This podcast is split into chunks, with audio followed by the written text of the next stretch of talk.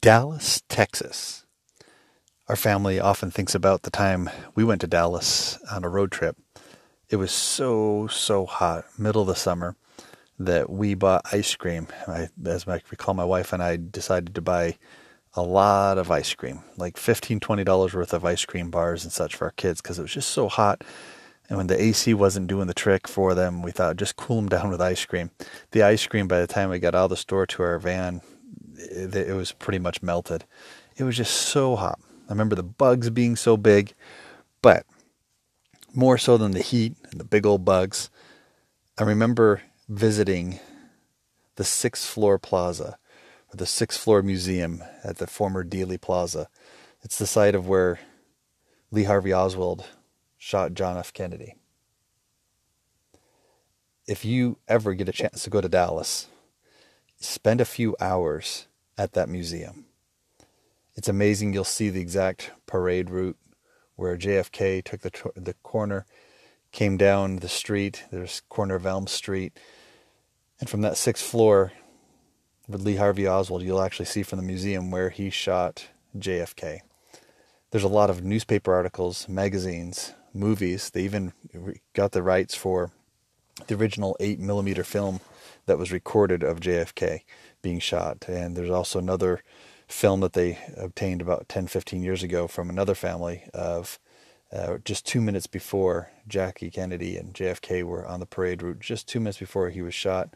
They have Jackie smiling and JFK there in the car with his suit coat bunched up a little bit in the back you can see some really cool things there. One of my favorite parts after going through the museum was going down to the to the the the bookstore, the I guess the museum store, and there was perhaps two dozen books about JFK and the assassination and all kinds of things about his life. It was absolutely fascinating. T-shirts, all kinds of things to be able to take a look at. If you're not much into history, no problem. The other place I would strongly recommend if you get a chance to go to Dallas or outside of Dallas, Arlington, Texas, has the AT&T Stadium. That's a stadium that was originally Cowboy Stadium, built in 2009.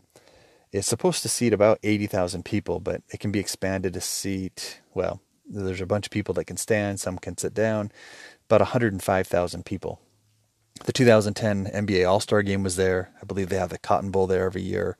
Some of the Dallas finals or the high school championships and such are held there massive, massive stadium. It's the house that Jerry built, if you will, uh, the owner, Jerry Jones of the Cowboys. They originally spent, I think, a little over a billion dollars, about a billion three, to build this massive place. And even if you're not big into football and the Cowboys and such, it's arguably, I think it's the top three currently um, largest football stadiums in the nation. They have a jumbotron type screen that goes from the 20 yard line to the 20 yard line. I believe it's in the top 30 in the world as far as how big of a jumbotron it is. Surprised it's not number one because it's massive.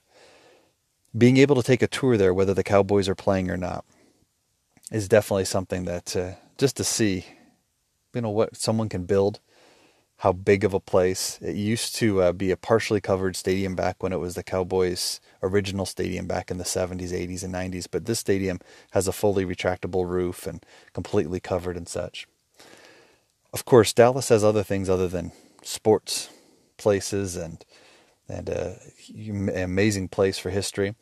I also enjoy the downtown library. The Dallas Library has some inc- incredible historical documents, uh, replicas of the um, well, of some Shakespeare work and just some really cool things that if you ask them for their kind of, they have a historical section there, they'll show you some really amazing things. Uh, a copy of the Declaration of Independence, as I recall. And additionally, there's some really cool water features downtown. And if you're into any kind of sea life, the aquarium downtown is literally just downtown, just a few blocks, just a couple minutes away from Dealey Plaza or the old Dealey Plaza. It's now the Dallas Administration Building. You can spend a ton of time in Dallas checking out pretty much whatever you want. But from if you have little kids all the way up to sports enthusiasts, Dallas is a pretty amazing place. My suggestion don't go anytime during summer. It's pretty hot, very humid, really muggy. And if you do go, if you have to go during the summer, stay inside as much as possible. Make sure to bring swimsuits and make sure your air conditioning is working really, really well. I hope you enjoy Dallas.